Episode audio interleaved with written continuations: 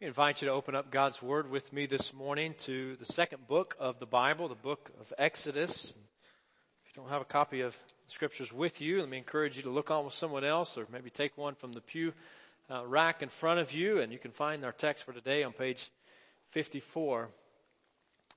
Uh, grateful debt.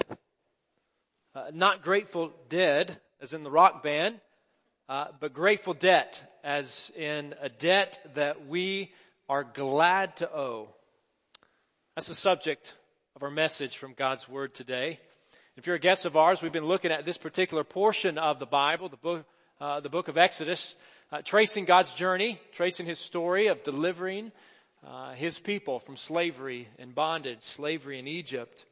And through this story, we have seen that God has remembered His promises. God always remembers His promises. God is always faithful to His promises. Uh, he specifically remembered promises that he made to a man named Abraham some time ago and promises that he has now made to the present generation that we're reading about in the book of Exodus. And in this story, uh, God essentially says to Moses, he says, Moses, go speak to my people for me. Uh, go confront the king under whom they're oppressed uh, and speak on my behalf to my people. In Exodus chapter 6 verse 6, he says, say to the Israelites, name for the descendants of Abraham and Isaac and Jacob, he says, say to them, I am the Lord, and I will bring you out from under the yoke of the Egyptians. He, he says, I will free you from being slaves to them, and I will redeem you with an outstretched arm and with mighty acts of judgment. He says, I will take you as my own people, and I will be your God. And now we come to the point of the story where it's happening. It's happening. They've been brought out after a series of plagues and whether or not you grew up in church, you probably have heard of the plagues, the ten plagues, the series of plagues that were poured out upon Egypt. Pharaoh has now let his slaves, the Israelites, go. They have been redeemed. Redemption is a churchy word. It's a biblical word. In fact, redemption is a key word in the book of Exodus, a key word throughout uh, the Bible. Uh, in fact, uh, some have said, Tim Keller says, there's no more basic word in the Bible than redemption. But here's what we mean by it. Redemption is liberation from bondage, often by payment of a ransom. Uh, redemption is liberation from bondage, freedom from bondage, freedom from slavery, often by payment of a ransom. And so now in this story, God has done just that. He has liberated His people. He has rescued them from slavery, from bondage in Egypt. This is His work. This is God's work. And now this same God is committed to His people. He is committed to them, He is faithful to them, and He is graciously giving them conditions under which they may flourish as His people. And friends, the same is true for us. The same is true for the church in Christ. Jesus Christ is our Redeemer. In Jesus, we have been redeemed from slavery to sin. He has paid our ransom, the Bible says. In fact, Jesus himself said that he came not to be served, but to serve and to give his life as a ransom for many. His blood, the blood of Jesus, is the payment that redeems us from slavery to sin. According to the Bible, for believers, followers of Jesus, sin is no longer our master. It's no longer our Lord. Our risen Savior, Jesus Christ, is. We already sang about that this morning. Right? We said there is a Redeemer. Jesus, God's own Son, precious Lamb of God, Messiah, Holy One. Thank you, oh my Father, for giving us your Son and leaving your spirit to the work on earth is done. Paul the apostle who writes uh, a number of letters in the New Testament states it this way in Ephesians chapter 1. He says, in Jesus we have redemption. It says we have redemption through his blood, the forgiveness of sins in accordance with the riches of God's grace. Purchased by his blood, we have been redeemed, delivered, rescued, saved by God's grace, rescued from sin and to a new relationship with God. We owe a great and a grateful debt. And so it is our desire as believers and our responsibility to live for Him. Here's the truth I want us to see from God's Word today. Because God has redeemed us, we set ourselves apart to His service. Because God has redeemed us, because He has purchased us, because He has delivered us, because He has saved us, we set ourselves apart to His service. That's the central truth I think we see in our text for today. So let me invite you to look at it together with me. Exodus chapter 13.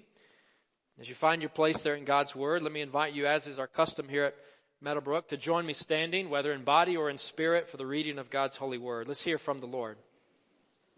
Exodus 13, beginning in verse 1. The Lord said to Moses, Consecrate to me every firstborn male.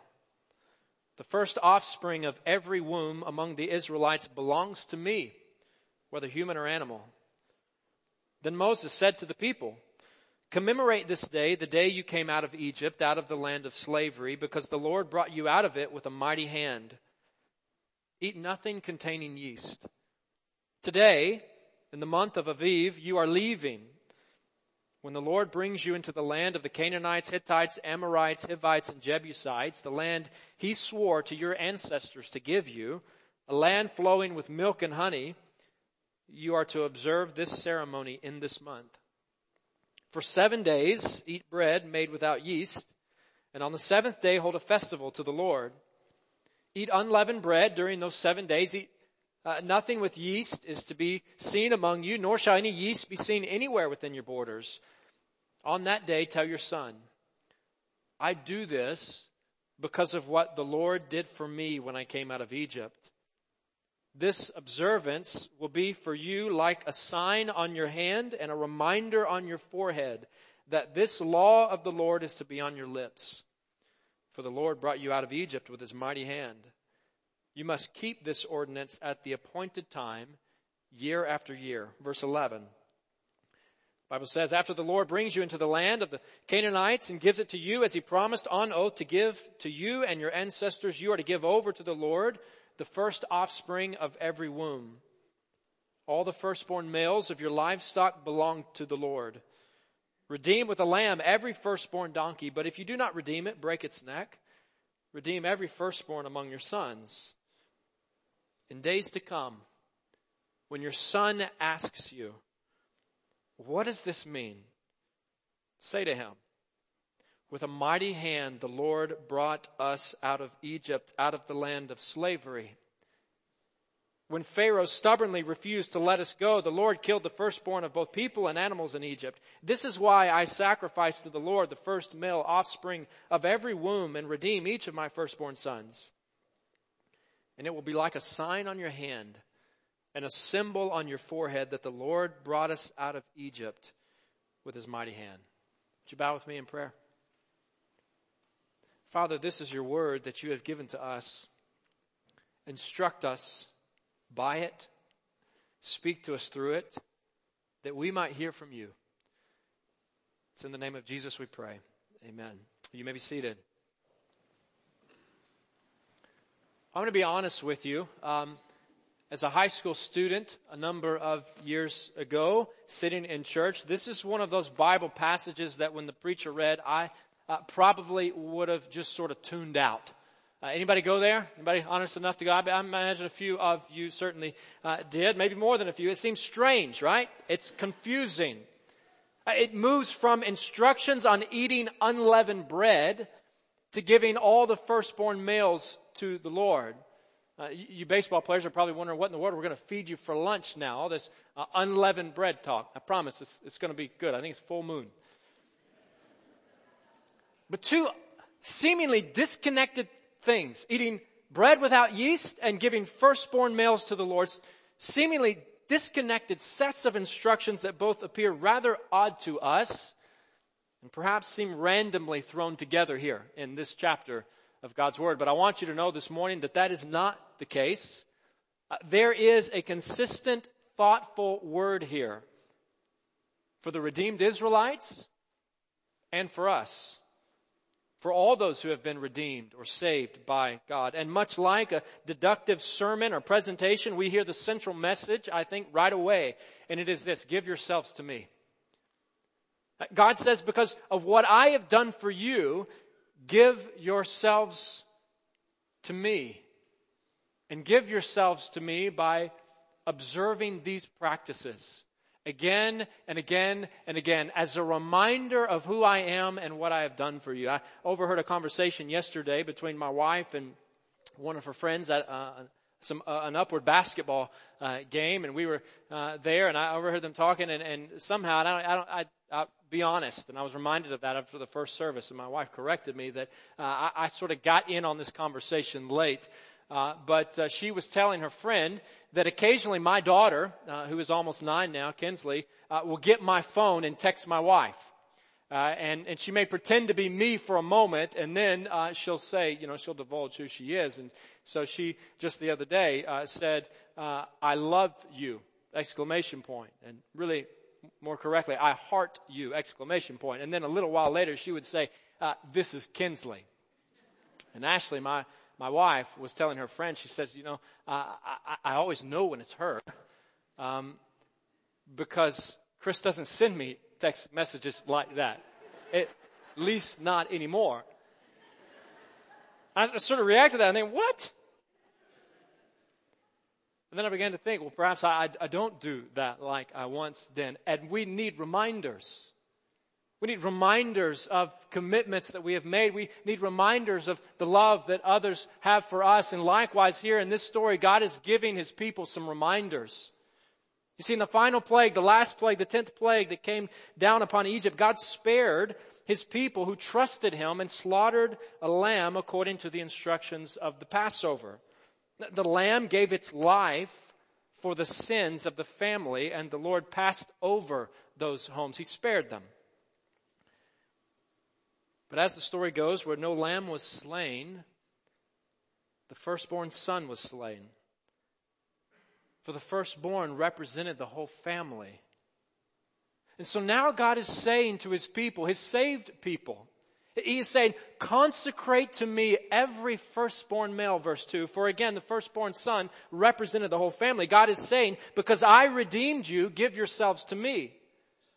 And by giving the firstborn to God, the people were in essence saying, our family belongs to you, Lord. The point is this. God requires the redeemed to be sanctified. God requires the redeemed, those who are saved by His grace, He requires them to be sanctified. Now here's another churchy word for us. To be sanctified is to be set apart for God. It's to be distinctly different from those who are not redeemed. You see, because God has redeemed us, we set ourselves apart for His service. God requires the redeemed to be sanctified. In other words, when God saves us, He then expects us to live like the saved. If you make the baseball team, you're given a, a jersey, a uniform by the coach, your coach expects you, right, to act like a member of the baseball team. And if you don't, your position on the team is threatened and perhaps you shouldn't be on the team in the first place, right? And in that way, baseball and salvation have something in common.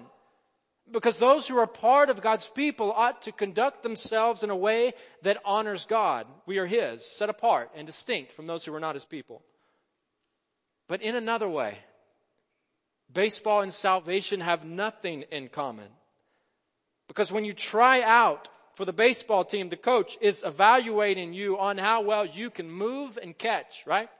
How well you can run and slide, how well you can throw the ball and hit the ball. In tryouts, your skills are under examination. You guys know this. But when it comes to God's team, so to speak, you don't try out. You, you don't put your skills on display because if you did, you wouldn't make it. Neither would I. None of us would. Bible says it is by grace you have been saved. Meaning it is unearned, it is undeserved, unmerited favor of God. It is by grace you have been saved through faith. And this is not from yourselves. It is the gift of God, not by works, so that no one can boast. You see, salvation is of God. It is from Him. It is His work. It is not ours. In fact, in Exodus 13, our text for today, notice this repeated phrase. I wonder if you caught it. Verse 3. The Lord brought you out with a mighty hand. Verse 9, for the Lord brought you out with a mighty hand. Verse 14, with a mighty hand the Lord brought us out of Egypt. Verse 16, the Lord brought us out of Egypt with his mighty hand. The Lord's mighty hand is all over this text. It's all over this story as if to say uh, to his people, you didn't do this. You didn't earn this. Don't forget, this is what I have done for you. Redemption is God's work. He redeems. He rescues. He forgives and restores. Now our task, if you want to call it that, is simply to receive His grace. So receive His grace. Receive His grace.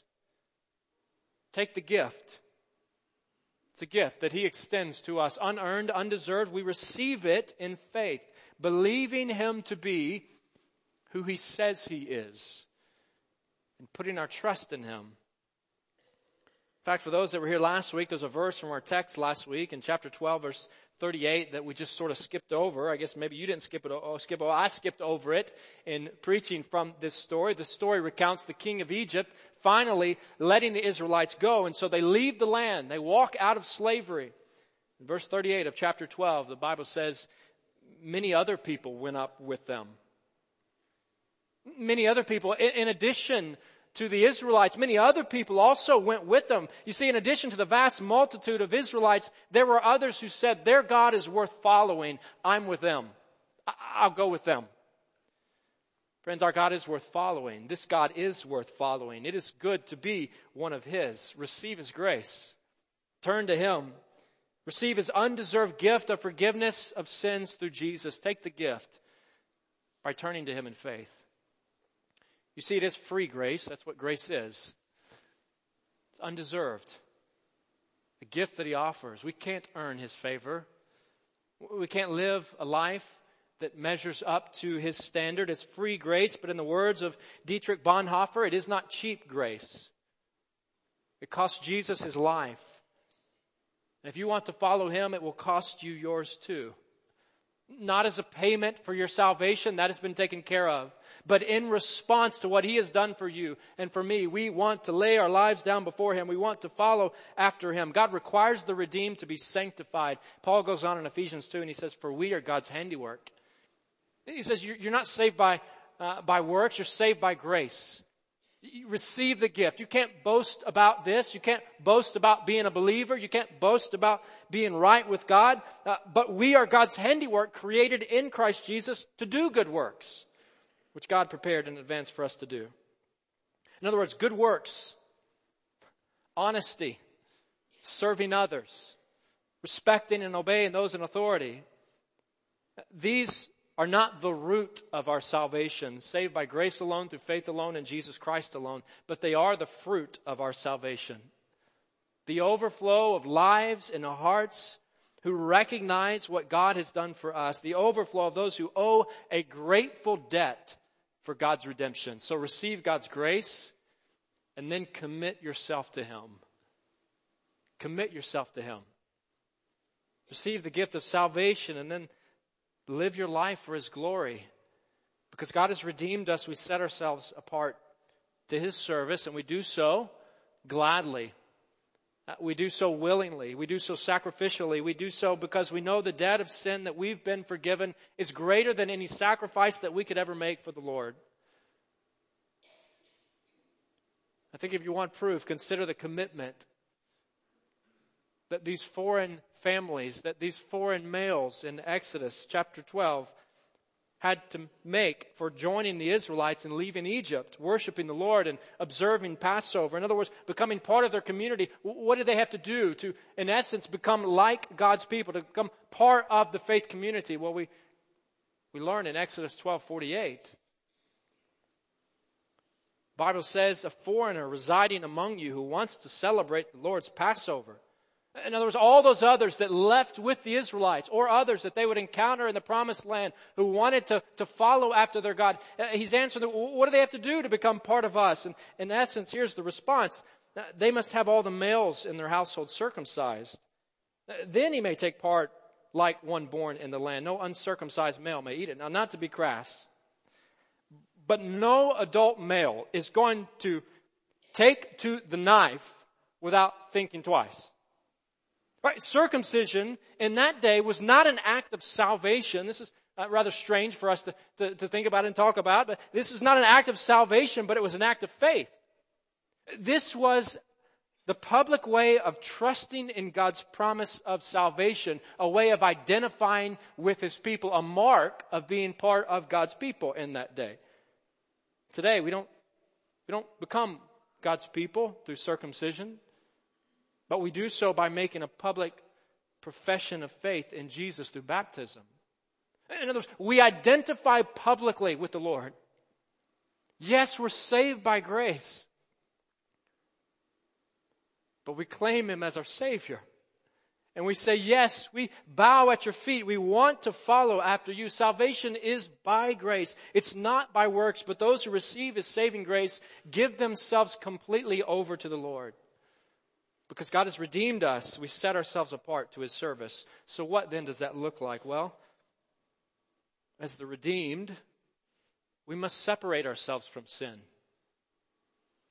As the redeemed, as God's people, as followers of Jesus, those who've been forgiven of our sin, we must separate ourselves from sin. That's part of what it looks like to be sanctified. And that's the point, I think, of Exodus 3 verses 3 through 10 with these instructions on celebrating the festival of unleavened bread.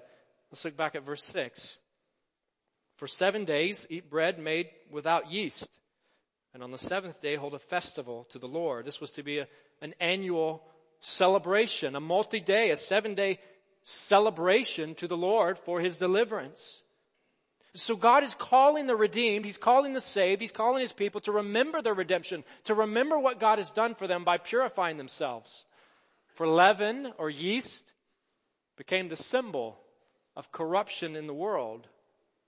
In the Bible, it's a symbol of sin, which is why Jesus would say in Luke chapter 12, He would say, be on your guard against the yeast of the Pharisees, which is hypocrisy. Be on your guard against the sin of the Pharisees. They think too much of themselves. Guard against this. This is why Paul would write to the troubled church in Corinth in the first century in 1 Corinthians 5. He would say, Your boasting is not good. Don't you know that a little yeast leavens the whole batch of dough?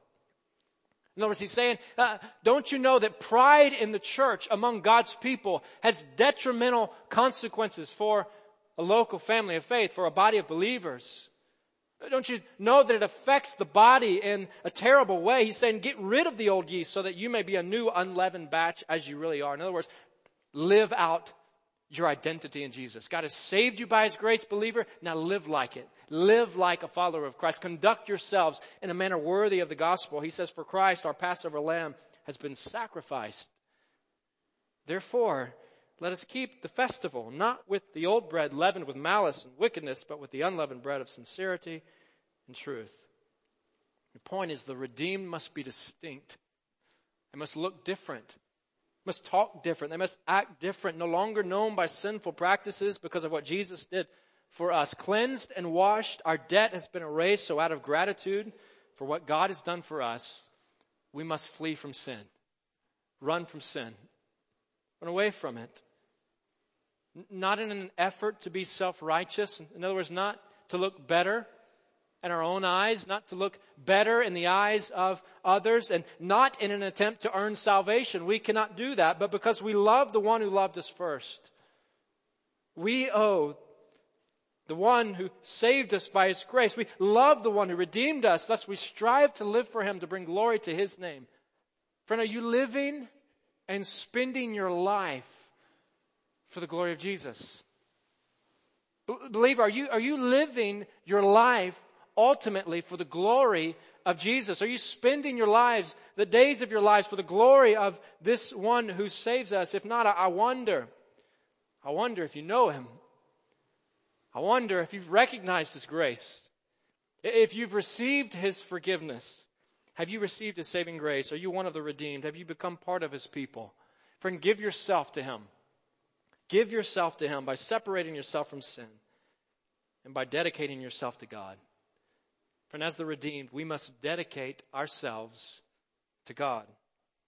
Dedicate yourself to God. God says when you enter the promised land, Exodus 13 verse 12, you are to give over to me the first offspring of every womb. As the story goes and as the practice goes, as the law went, some of the animals, such as sheep and cattle, were for sacrifice. They were gifts that were given to the Lord. But there were others, donkeys, even humans, who were not for sacrifice. God did not delight in such sacrifices, but for those, they needed to be redeemed, purchased with the price of another animal, a lamb given in its place. Once again, a substitute, as we see in the Passover.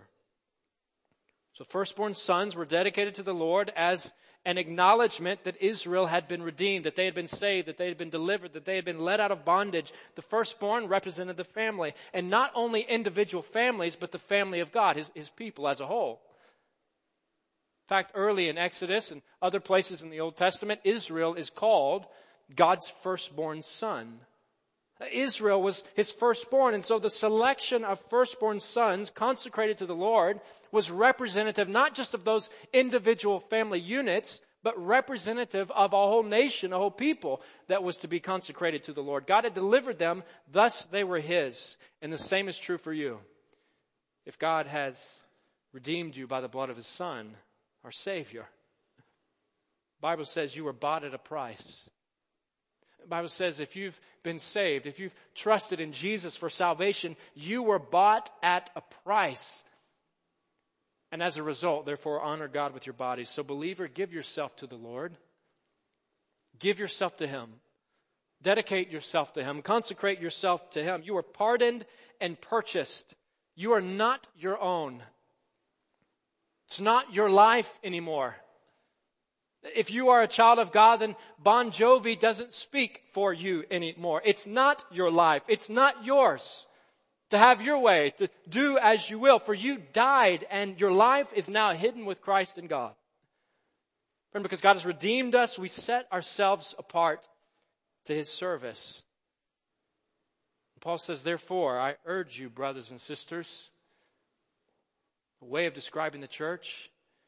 I, I urge you, followers of Jesus, in view of God's mercy, to offer your bodies as a living sacrifice, holy and pleasing to God. He says this is your true and proper worship, so give yourself to the Lord, surrender to Him, serve the Savior, and do so in response to what He has already done for you in view of His mercy. Paul says, because of what God has done for you in Jesus, because of the mercy that He has shown you, give yourself to Him. For some, this may mean vocational ministry. For some, this means things like pastoring, preaching, evangelists, chaplains, seminary professors, missionaries, but for others, it means nursing. It means stock trading. It means athletics. It means uh, using your gifts to serve the Lord. It means teaching and designing and building. The list could go on and on and on. It means doing so, all of this as unto the Lord. Give yourself to the Lord. But the call of Exodus 13 goes beyond that. It's not just about you. It's not just about me. This is why you, you, you can't be a faithful Christian all by yourself. None of us can. We were made to know and to worship Him, to be saved by His grace, and to do so in a family a family of faith, a, church family. The text says, when you celebrate the feast of unleavened bread each year, verse 8, on that day tell your son, I do this because of what the Lord did for me when I came out of Egypt. In verse 14, when you redeem every firstborn son and your son asks you, what does this mean? What is this strange practice? Why do we do this? Say to him, with a mighty hand, the Lord brought us out of Egypt, out of the land of slavery. And then God says that these practices, these celebrations, these observances will serve as ongoing reminders, as continual reminders of what He has done for His people. The Lord says, give yourself to me. Give yourself to me, believer, and make every single effort to pass on the faith to the generations that follow. So give yourself to the Lord, and then parents, give your children to the Lord. Give your children to the Lord. Teach them in the faith. The Bible here and elsewhere calls us to practice the faith, to live out our faith. That's what this text is about. and to do so in such a way that these markers not only remind you of the goodness of God in your life, but in such a way as to raise questions from your children. And when they ask, parents, when they ask us, always be prepared to give an answer for the hope that we have. As the psalmist says in Psalm 78 verse 4, we will not hide them. We will not hide these things from the descendants, the generations of God's people. We will not hide these things from our children. We will tell the next generation. We will tell them the praiseworthy deeds of the Lord, His power and the wonders He has done. Mom, how come there's that cross in the window above where the choir sings at church? Dad, why, why do we always have to go to church? Mom, why do you open your Bible each morning and sit at the kitchen table and read the Bible. Aren't you hungry for breakfast? Grandma, why do those men at church pass around those little snacks in silver trays? Johnny, Susie, I'm so glad you asked. It is because the Son of God died on a cross to save us from our sins and to give us life with Him forever. And so we sing. And so we celebrate. And so we come together on a regular basis with God's people, and so we open His Word. So we dedicate, so we live our lives for Jesus our Savior, so we spend our lives praising Him. And so we anticipate Him coming again for us, as He says in His Word.